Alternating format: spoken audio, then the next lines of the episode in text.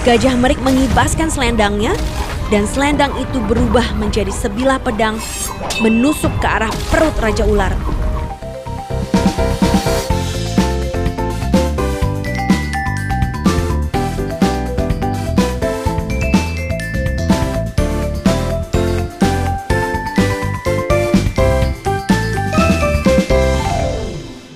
Eh teman-teman, kemarin aku dan ayahku pergi ke kebun binatang. Di sana aku melihat ular yang sangat besar sekali. Oh iya, aku belum pernah melihatnya. Iya, aku juga. Pasti serem sekali. Ih. Anak-anak, sedang apa kalian? Ini Bu, Bagus sedang bercerita. Kemarin, hari Minggu ia pergi ke kebun binatang dan melihat ular besar di sana. Oh iya, itu namanya ular piton. Oh iya, ibu juga punya loh cerita tentang ular tapi berkepala tujuh. Mau denger ceritanya? Mau, Mau, mau, mau, mau.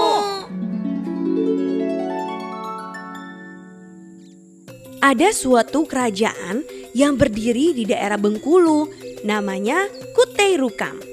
Sang raja memiliki delapan orang putra, dan putra pertamanya, yaitu Gajah Meram, akan menikah dengan putri Jingkai yang berasal dari kerajaan Sukanegeri. Sebentar lagi anak kita akan menikah, Adinda. Betul Raja, sebentar lagi aku akan mempunyai seorang menantu.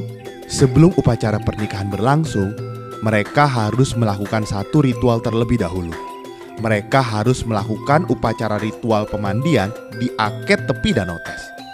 Betul Baginda Raja, Gajah Meram dan Putri Jinggai melaksanakan upacara ritual pemandian bersama di aket tepi danau tes.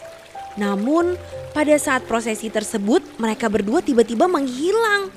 Tidak seorang pun mengetahui ke mana hilangnya mereka. Hah? Ke mana Tuan Gajah Meram dan Putri Jinggai? Mengapa mereka tidak ada di danau? Mari kita kembali ke istana. Kita harus melaporkan hal ini kepada Raja. Para prajurit pun kembali ke istana dan melaporkan kejadian di danau kepada raja. Apa? Ke mana mereka menghilang?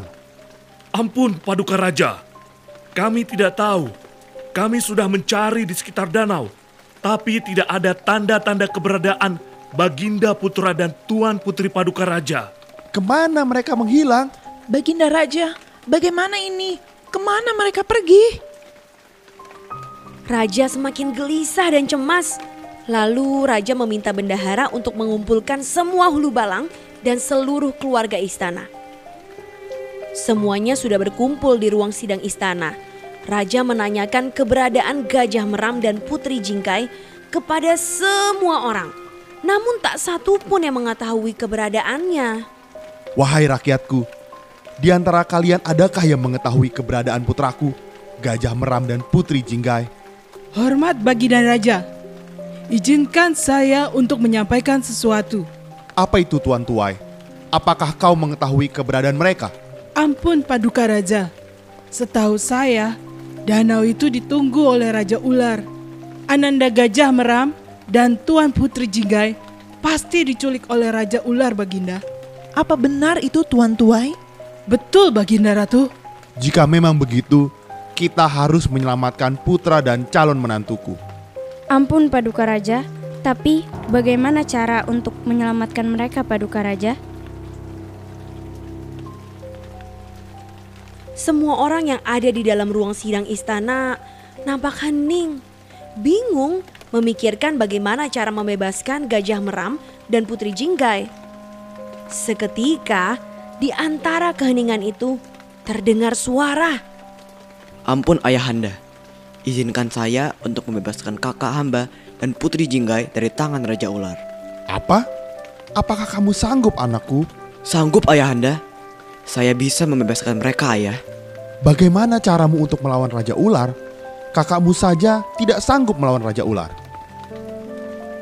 Ampun ayahanda, Ananda ingin bercerita kepada ayahanda, ibunda, dan semua yang hadir di sini bahwa sebenarnya sejak saya berumur 10 tahun, hampir setiap malam saya bermimpi didatangi oleh seorang kakek dan mengajari Ananda ilmu sakti.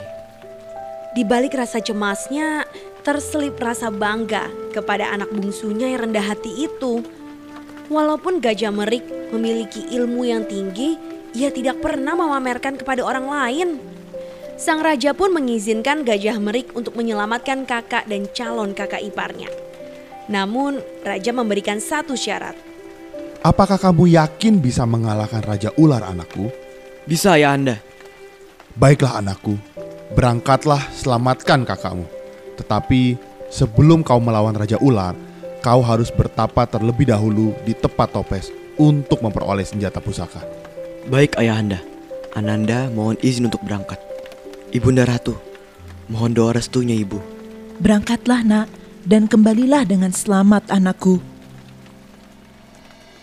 Gajah Merik berangkat menuju tepat topes untuk bertapa. Selama tujuh hari ia berkonsentrasi bertapa. Usai bertapa, Gajah Merik pun mendapatkan senjata pusaka berupa keris yang bisa membuat jalan di dalam air dan juga selendang yang dapat berubah menjadi sebilah pedang tajam.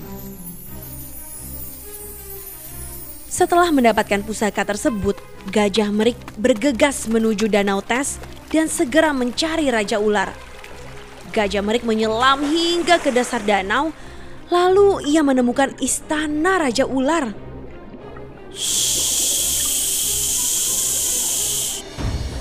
Hei, manusia, siapa kamu? Berani sekali memasuki istana ini. Aku Gajah Merik. Aku hendak membebaskan kakakku. Kamu tidak bisa masuk. Kembalilah kau ke asalmu. Tidak, aku akan membebaskan kakakku.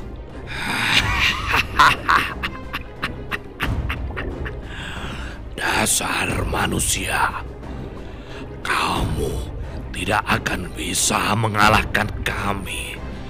Apalagi raja kami. Lebih baik kau kembali. Semakin kuat tekad Gajah Merik untuk menyelamatkan kakaknya.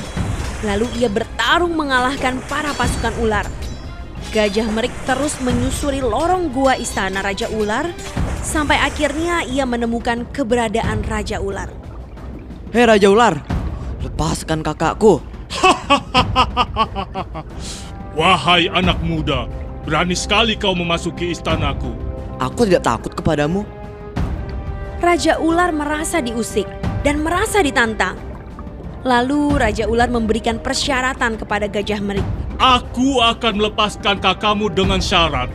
Pertama, hidupkan kembali para pengawal yang sudah kau bunuh. Dan kedua, kau harus mengalahkanku. Baiklah, jika itu maumu, aku akan mengalahkanmu. Aku kagum dengan keberanianmu anak muda. Tapi kau tak akan bisa mengalahkanku.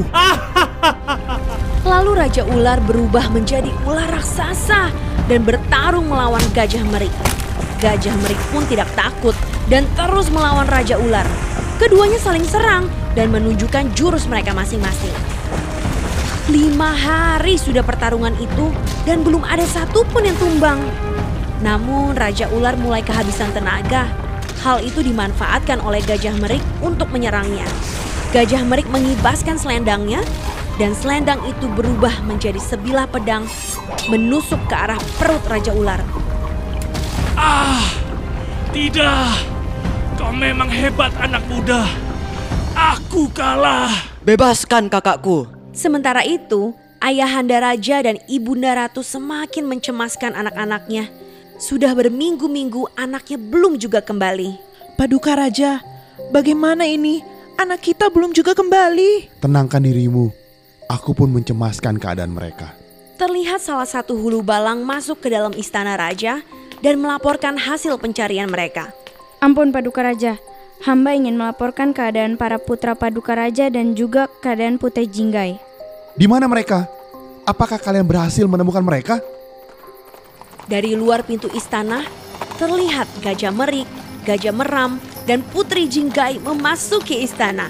Kedatangan mereka disambut gembira oleh raja beserta seluruh keluarga istana.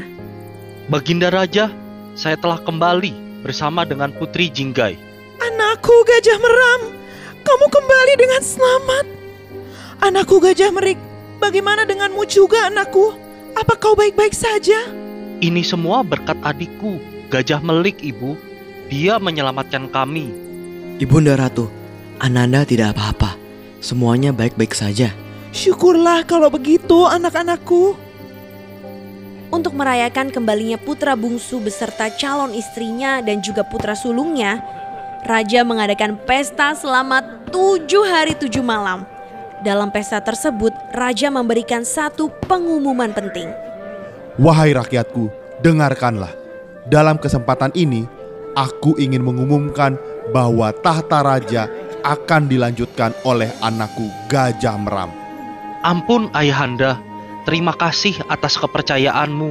Namun, yang lebih pantas untuk menjadi raja selanjutnya adalah adikku Gajah Merik. Karena dia yang menyelamatkan Ananda dan juga Putri Jinggai.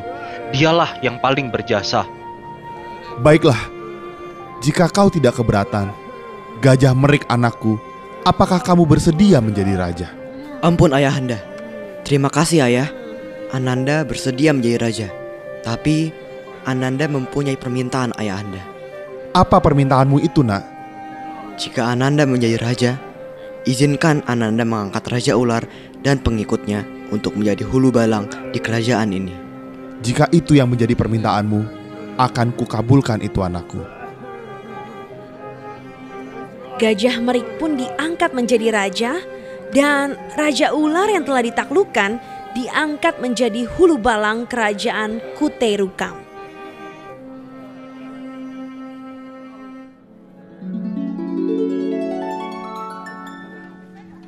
Wah, Gajah Merik sangat pemberani ya, Bu. Sama seperti aku yang gagah berani. Benar bagus. Kita semua harus menjadi pemberani dan juga tidak sombong seperti Gajah Merik. Ibu, ibu, aku mau bertanya. Hulu balang itu apa, Bu? Hayo, siapa yang tahu artinya hulu balang di sini?